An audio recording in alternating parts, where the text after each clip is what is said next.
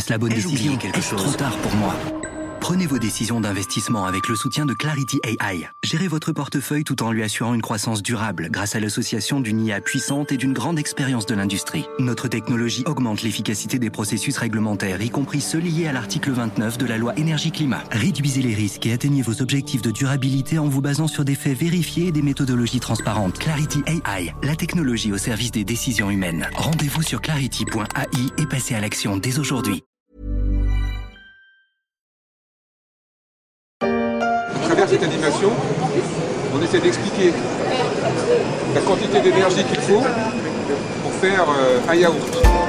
Pédaler pour produire son yaourt. Il y a 12 ans, le chercheur Olivier Lapierre d'Agrotech Paris expliquait monter sur un vélo comment l'on passait de l'étable à la table et l'énergie qu'il fallait pour produire un yaourt. La réponse, il faut pédaler 3 heures et à bon rythme pour un produit laitier d'une centaine de grammes. S'il y en a une qui semble pédaler dans le yaourt aujourd'hui et dépenser beaucoup d'énergie pour se défendre, c'est plutôt la direction du groupe Danone, vivement critiqué par des fonds activistes.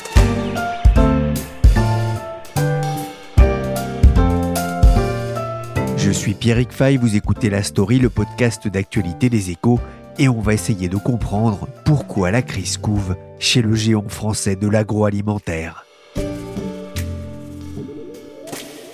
C'est le PDG de Danone qui est un peu sur le grill. Oui, les masques commencent à tomber dans le dossier Danone. Les fonds devenus activistes réclament la tête désormais d'Emmanuel Faber à 24 heures du conseil d'administration. Je ne vais pas vous divulgacher la fin de l'histoire évoquée la semaine dernière par BFM Business, mais les fonds activistes n'ont pas eu la tête d'Emmanuel Faber lors du dernier conseil d'administration de Danone. En tout cas, pas encore. Depuis quelques jours, des représentants de ces fonds tentaient d'infléchir la position de certains administrateurs pour les pousser à débarquer celui qui est PDG de Danone depuis début 2017. Pour se passionner d'escalade, la pente commence tout de même à devenir bien glissante, surtout avec la forte chute de l'action Danone, moins 30% depuis l'été 2019. Mais pourquoi ces fonds demandent-ils le départ du patron de Danone? Pourquoi est-il sur la sellette? À l'évidence, pour des raisons qui lui ont été clairement euh, présentées, il est reproché à Danone de ne pas avoir euh, des résultats à la hauteur de, ses concurrents. Marie-Josée Cougar est journaliste aux échos, spécialiste de l'agroalimentaire. Notamment du groupe Nestlé qui est numéro un mondial, ou même d'Unilever euh, qui lui ne fait que 60% de, son résultat dans, dans l'alimentaire, le reste étant sur les produits d'entretien, etc. Mais en tout cas, ça c'est un des gros arguments. Et euh, c'est vrai que si on regarde hein, les, les, résultats de Danone en, en 2020, il n'y a pas de quoi tout à fait pavoiser. Oui, l'année 2020 a été difficile? L'année 2020 a été vraiment difficile euh, pour Danone, beaucoup plus que pour ses concurrents. Son résultat opérationnel courant, à lui tout seul, donne une petite idée. Il est en, retrait de presque 14%. Sa marge opérationnelle est en forte baisse à 14%. Le chiffre d'affaires aussi, mais ça, à la limite, ça n'est, c'est, pas le plus gros euh, problème. Mais en tout cas, en termes de, de résultats opérationnels courants, oui, euh, Danone n'est pas euh, en, bonne position par rapport à ses concurrents. Et disent les, gens qui l'ont attaqué, c'est un décrochage qui ne date pas de 2020 et Danone ne peut pas se retrancher derrière le Covid pour expliquer ses mauvais résultats. Oui, parce que le groupe est dans l'agroalimentaire, c'est un secteur qui, on se dit, va plutôt bénéficier des achats des Français en période de pandémie avec des produits parfois de, de première nécessité. Oui, c'est vrai que l'alimentation s'est très bien comportée en France pas de toutes les façons.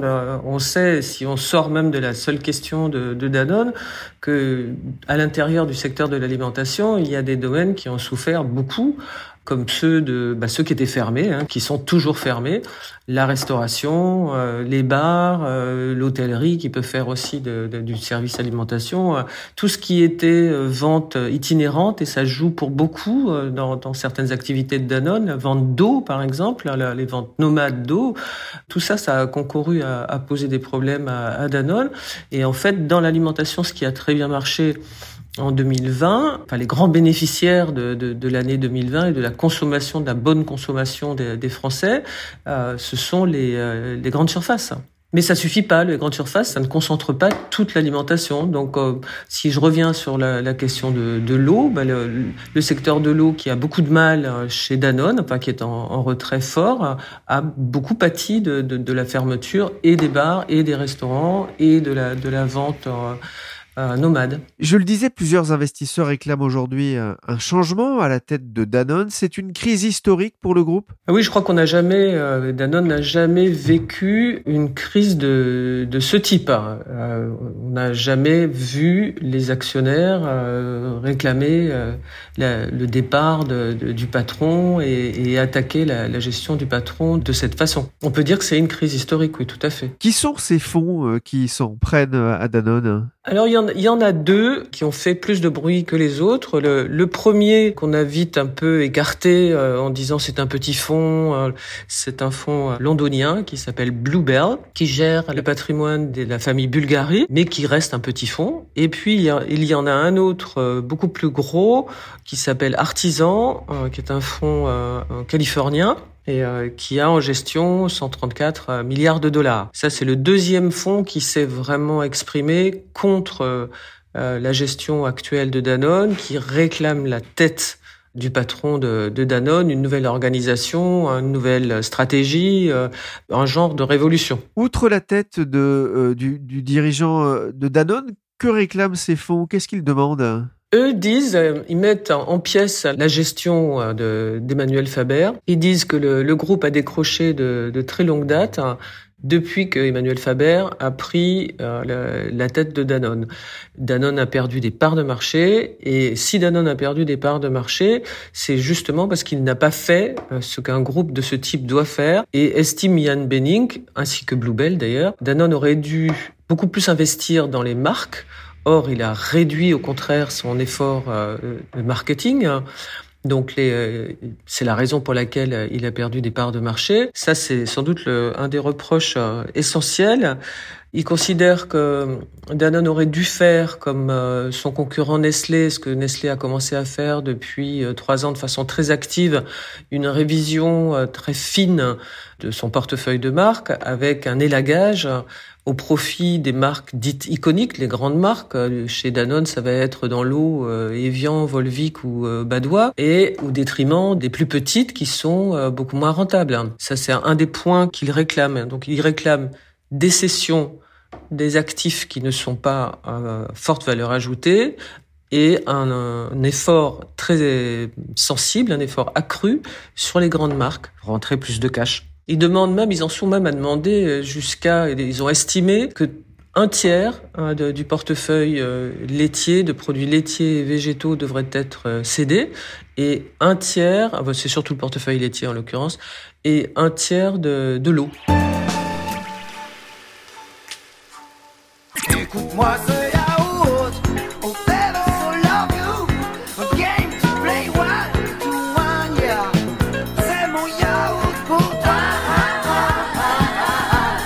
Ça va mal dans le yaourt, et pas seulement en chanson, comme ce titre méconnu de Jean Schultes. Tous les fonds ne sont pas critiques à l'égard de Danone. Fitrust Active Investors France, qui se dit actionnaire du groupe, dit par exemple son incompréhension face aux demandes exprimées publiquement par certains fonds d'investissement. Marie-Josée, ces, critiques sont-elles fondées? Euh, C'est, euh, on va dire que les critiques, comme souvent, sont un peu caricaturale hein, et que la vérité euh, n'est euh, ni blanche ni, euh, ni noire, mais qu'elle se situe au milieu. Pour ce qui est des, des efforts de marketing, on peut donner des contre-exemples, en tout cas, et des réponses hein, aux, aux, critiques des fonds parce que Danone s'est trouvé dans des situations euh, difficiles à plusieurs reprises. Alors, est-ce que Danone a fait ce qu'il fallait, est-ce qu'il est, ce qui est pris vraiment de la bonne manière? Mais en tout cas, ça n'est pas faute d'avoir euh, mis de l'argent sur la table. On peut citer l'exemple de, des difficultés qu'il a rencontrées euh, sur le marché américain il y a quelques années, où il a raté le, le coche de, du marché du du yaourt hyperprotéiné. Il s'est trouvé euh, sur ce marché face à un Chobani euh, que, en gros, euh, personne connaissait, qui était dirigé par un Turc et qui s'est fait une, une place au soleil sur ce marché de, de l'hyperprotéiné, comme ça se passe aux États-Unis, quasiment à la verticale. Derrière, Danone a, a, dû beaucoup guerroyer et beaucoup sortir d'argent et, et, se donner les moyens pour rattraper cette situation. Et ça lui a pris plusieurs années. A coûté cher et ça lui a pris plusieurs années. Si on regarde en Europe ce qui s'est passé, c'est pareil, il a, Danone a, surfé pendant des années euh, sur la publicité qui vantait les, les vertus euh, pour la santé de, de ces produits laitiers, ce qu'on appelait à l'époque les, les alicaments, c'était des aliments bons pour la santé. À un moment donné, euh, il a tellement tiré sur la ficelle que la Commission européenne est intervenue, pas seulement d'ailleurs en direction de Danone, hein, les autres concurrents étaient sur la même ligne, mais chez Danone c'était encore plus fort, on va dire, encore plus excessif. Et la Commission européenne a interdit de jouer euh, sur cet angle euh, vertu pour la santé si euh, l'entreprise ne pouvait pas prouver à proprement parler un résultat concret sur la santé. Donc ça revenait à interdire les alicaments. Du moment où Danone a perdu euh, ce biais, qui était la, substance, la base euh, sur laquelle il développait le, succès de ses produits laitiers, il a fallu qu'il se réorganise. Et ça a aussi coïncidé avec cette fameuse euh, crise financière. Et en plus de, surcroît, pour rien arranger, en Espagne, Danone a, eu des, gros soucis avec le principal distributeur. Tout ça l'a obligé à vraiment dépenser, faire des dépenses marketing, remettre des moyens. Mais il a eu des difficultés et c'est vrai que c'est, enfin, il est n'est pas juste de dire qu'il a trop réduit les dépenses marketing comme ça de façon générale très vraisemblablement, on peut illustrer cette critique sur un certain nombre de, de points, mais ce n'est pas vrai sur tout. Par exemple, sur Activia, qui était euh, son, un de ses produits euh, milliardaires, hein, un de ses, une de ses marques vedettes, qui s'appelait Bio à l'origine. Bio a été interdit aussi par la Commission européenne parce que c'était une marque mensongère, parce que le, le produit n'était pas du tout bio. Donc les gens qui, eux, avaient des cahiers des charges bio ont protesté. Et Danone a été obligé d'enlever ce nom de bio. Il a gardé le, le même euh, yaourt, mais il a changé la marque. C'est devenu Activia. Pour lancer Activia et la marque en tant qu'Activia, il a eu aussi aussi euh, assez forte affaire. Il a même dû changer l'emballage, hein, suite notamment au problème qu'il a eu en Espagne. Tout ça, ce sont des dépenses. Donc, c'est typiquement des dépenses marketing. Et, ben, à chaque fois, ben, pour remonter ces situations de marché, il faut aligner des, des milliers de, des centaines de milliers d'euros. Donc, euh, c'est vrai que Danone a perdu des parts de marché. C'est vrai que euh, aujourd'hui, il est dans une situation difficile par rapport, enfin, nettement moins bonne que ses concurrents. Mais ce n'est pas forcément juste faute d'avoir comme ça, de façon très caricaturale, complètement euh, laisser tomber ses marques. Quoi. Alors les dirigeants d'Artisan Partners ont, ont, rencontré plusieurs administrateurs de Danone la semaine dernière, avant le, la tenue du conseil d'administration. Ils n'ont pas réussi à les convaincre? Le conseil d'administration est divisé. C'est vrai qu'ils ont rencontré euh, deux administrateurs, dont Gilles Schnepp, hein, qui est euh, administrateur indépendant, qui a été nommé en, décembre. Et euh, bon, je pense qu'ils n'ont pas avancé à la vitesse à laquelle ils souhaitaient avancer, puisque on, s'interrogeait tous beaucoup sur ce qui allait ressortir du Conseil, qui a précédé donc la présentation des résultats annuels vendredi. Et on a beaucoup parlé du risque qu'encourait Emmanuel Faber, de la perte de sa responsabilité, enfin du fait qu'il soit viré, quoi c'était une, une, éventualité. En tout cas, c'est ce que voulaient les fonds et c'était le, le, la thèse qu'ils poussaient. Et à l'évidence, euh, les administrateurs n'ont pas voulu aller aussi vite. Et euh, je crois comprendre que notamment Gilles Schnepp, euh, d'abord, n'aime pas agir sous la contrainte. Euh, souhaite prendre le temps. Et donc, euh, voilà, si euh, on doit réexaminer le dossier, il sera réexaminé à la faveur d'une nouvelle réunion qui serait dédiée spécifiquement à la gouvernance, la fonction d'Emmanuel Faber devant être ou pas scindée à la marge du groupe. Mais là, à ce stade, euh, c'est pas quelque chose que les administrateurs ont, ont souhaité régler. Emmanuel Faber, il a 57 ans, il est PDG depuis 3 ans, mais il était le patron opérationnel hein, de Danone depuis 2014. Il a fait une grande partie de sa carrière d'ailleurs euh, au sein du groupe agroalimentaire. Il y dispose encore de, nombreux soutiens Oui, il a fait une très grande partie de sa carrière euh, chez Danone. Faut se rappeler, euh, ça c'est un élément important, que Emmanuel Faber était le dauphin de Franck Ribou, qui dirigeait Danone avant lui. Emmanuel Faber était celui que Franck Ribou, qui lui faisait une très très grande confiance, euh, a nommé en Chine quand Danone avait des soucis, des très très gros soucis avec son partenaire chinois. Et d'ailleurs, malheureusement, ça s'est assez mal terminé.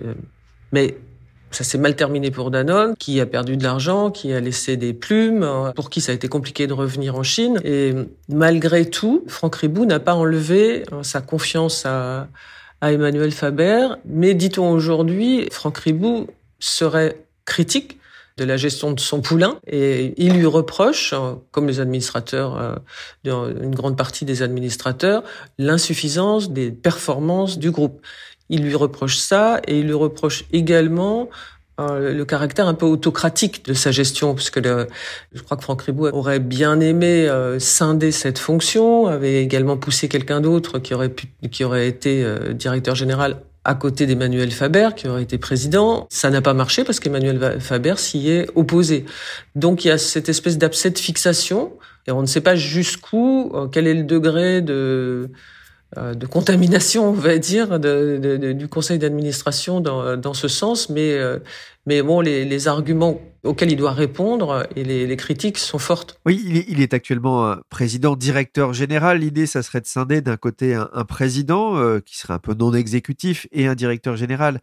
Euh, qui aurait vraiment les, les mains de, dans, dans, le cambouis. Quel est l'avantage euh, euh, de ce type de, de, de management? L'avantage est que ça ne tout ne passe pas par un seul homme. Et là, aujourd'hui, ce qui est reproché à, à Emmanuel Faber et à la face, enfin la position dans laquelle se trouve le groupe, c'est d'être monovision et c'est la, gestion, c'est celle d'Emmanuel Faber euh, il lui reproché d'être très autocratique et de ne pas beaucoup écouter euh, ce qui peut être dit. Il lui reproché d'avoir fait, d'avoir beaucoup réorganisé le Danone. On a vu donc euh, ben, le, la personne que Franck Ribou aurait bien voulu à la place au poste de DG, qui est Francisco Camacho, qui était l'ancien responsable des produits laitiers euh, dans, le groupe, a fini par claquer la porte parce que justement il n'y avait pas moyen de, de, partager le pouvoir. Quoi, en gros, c'est juste une histoire de partage de pouvoir et de partage de vues. C'est toujours, euh, et c'est perçu comme étant. D'abord, c'est plus aujourd'hui une vision à la mode, on va dire entre guillemets, au sein du CAC 40. On a, tendance plutôt à, à pousser cette vision-là qu'à se reposer sur les talents d'un seul homme. Et la, la deuxième personne euh, qui est partie, parce qu'Emmanuel Faber ne veut pas partager le pouvoir, c'était sa, sa numéro 2, c'est Cécile Cabanis, hein, qui était directrice euh, financière. On voit que l'avenir d'Emmanuel euh, Faber dépendra notamment de ce que voudra faire Franck Gribou, président d'honneur du Conseil, mais il y a d'autres personnes qui ont peut-être leur mot à dire, ou en tout cas dont, dont l'avis peut être important, ce sont les, les, syndicats, et eux soutiennent toujours Emmanuel Faber? Oui, les, les syndicats soutiennent Emmanuel Faber, je sais pas, c'est un peu vite euh, enfin, ils ont apporté leur, euh, leur soutien à Emmanuel Faber parce que toute nouvelle déstabilisation du groupe qui allait de pair avec, euh, craignait-il, un éventuel démantèlement du groupe, débouche forcément sur une euh, des restructurations et des, euh, des pertes d'emplois. Là, à ce stade, la, réorganisation qu'a présentée en novembre Emmanuel Faber concernait le monde entier, pour le monde entier, 2000 suppressions d'emplois. Mais si on vend, si Danone doit vendre des des actifs, ce sera encore plus de postes, parce que le, les 2000 postes en question, qui vont beaucoup toucher la France d'ailleurs, sont des, des postes qui concernent les sièges, un peu partout dans le, dans le monde, mais le, le siège euh, central, c'est le siège français. Donc la, la France paiera, d'ailleurs euh, Emmanuel Faber l'a redit en présentant ses résultats, la France paiera un plus lourd tribut à cette réorganisation, à ces suppressions de 2000 postes. Donc oui, les, syndicats, là, pour l'instant, ils, préfèrent euh, figer un peu les choses plutôt que de d'ajouter à cette restructuration de à ces suppressions de 2000 emplois de nouvelles suppressions d'emplois euh, qui iraient avec euh, la vente de, de, certaines activités. Danone, c'est un grand nom euh, de l'industrie française, c'est une entreprise du CAC 40 au même type que Carrefour. Quelle est la position du, du, gouvernement français justement sur ce dossier face à ces attaques de, de, de ces fonds d'investissement? Alors d'une manière générale, les, les, pouvoirs publics français ont toujours été très sensibles à, à ce qui arrivait à, à Danone. Danone Danone, groupe français, même s'il n'est français que par le siège, hein, c'est un, groupe dont le capital est très très largement émietté et qui est entre les mains de, fonds anglo-saxons depuis toujours, c'est d'ailleurs ce qui le rend euh, opéable. donc le, gouvernement fait toujours très attention euh, quand il y a des rumeurs d'OPA, par exemple. On a vu ça il y a longtemps, enfin il y a de, 15 ans avec PepsiCo qui avait des, des vues euh, sur Danone, à ce moment-là, les pouvoirs publics ont vraiment défendu euh, Danone et, et, et, fait capoter les ambitions de, de PepsiCo. Là, cette fois-ci, euh, le, le, gouvernement s'en est tenu à une position de grande prudence, hein, parce que les questions qui sont sur la table ne sont pas les questions qui concernent le, le gouvernement. C'est une histoire interne de gestion. ce sont les affaires de Danone. Si Danone annonçait un grand plan de, restructuration, je pense que là, on aurait une autre réaction de, des pouvoirs publics. Mais à ce stade, ils se sont tenus à la plus grande prudence. Il n'y a pas si longtemps, Emmanuel Faber ne recevait que des éloges. Il avait fait de Danone une entreprise à mission, c'est-à-dire un groupe qui a officiellement une finalité sociale et environnementale. Il s'était orienté vers le bio, le local, le végétal vers la santé, tout en défendant un capitalisme humain. C'est un PDG sans cravate qui, dans un livre, avouait se sentir mal à l'aise avec le niveau de sa rémunération. Emmanuel Faber a une image de patron social, comme on l'a entendu dans ce portrait de Nicolas Poincaré sur BFM TV. Il est coprésident avec Martin Hirsch de l'action de tank Entreprise et Pauvreté. C'est un laboratoire d'expérimentation sociale.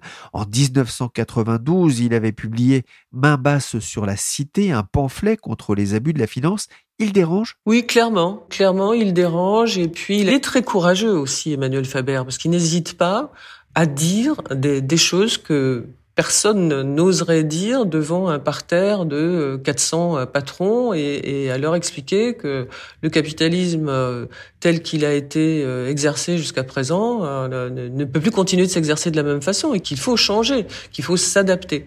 Et ça a un côté, enfin c'est un discours qui est perçu comme étant euh, une leçon ou la volonté de, de, dire aux autres comment ils doivent faire. Ça passe pas forcément très très bien. Depuis quelques jours, ça va un petit peu mieux en bourse pour Danone. Hein. Le titre a, a rebondi de, de, près de 8% en quelques jours. Il est parvenu à, à rassurer euh, les investisseurs, notamment après la publication des résultats? C'est clair. Il s'est engagé euh, à renouer avec la croissance euh, dès le premier trimestre, avec une croissance rentable hein, le deuxième trimestre. C'est un, un pari, mais en tout cas, pour l'instant, ça a marché, puisque dès que les résultats ont été présentés et après euh, tous ces gages euh, qu'il a pu euh, donner, il a, il a, enfin, il a également promis de lier sa rémunération ainsi que la rémunération d'un certain nombre de, de dirigeants au cours de bourse.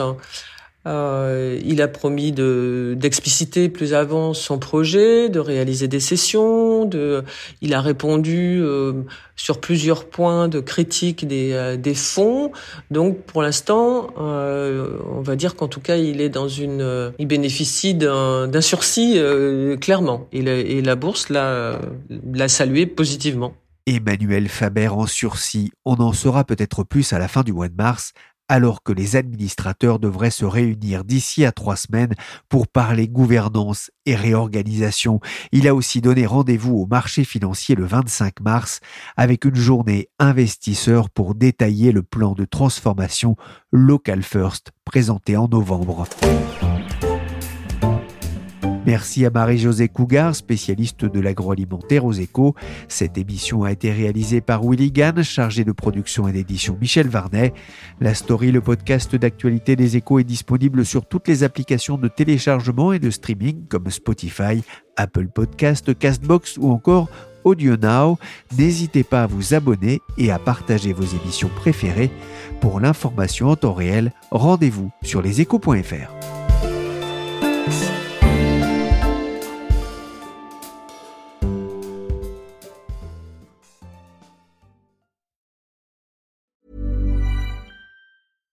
catch yourself eating the same flavorless dinner three days in a row? Dreaming of something better? Well, HelloFresh is your guilt-free dream come true, baby. It's me, Kiki Palmer. Let's wake up those taste buds with hot, juicy pecan-crusted chicken or garlic butter shrimp scampi. Mm. Hello Fresh. Stop dreaming of all the delicious possibilities and dig in at HelloFresh.com. Let's get this dinner party started.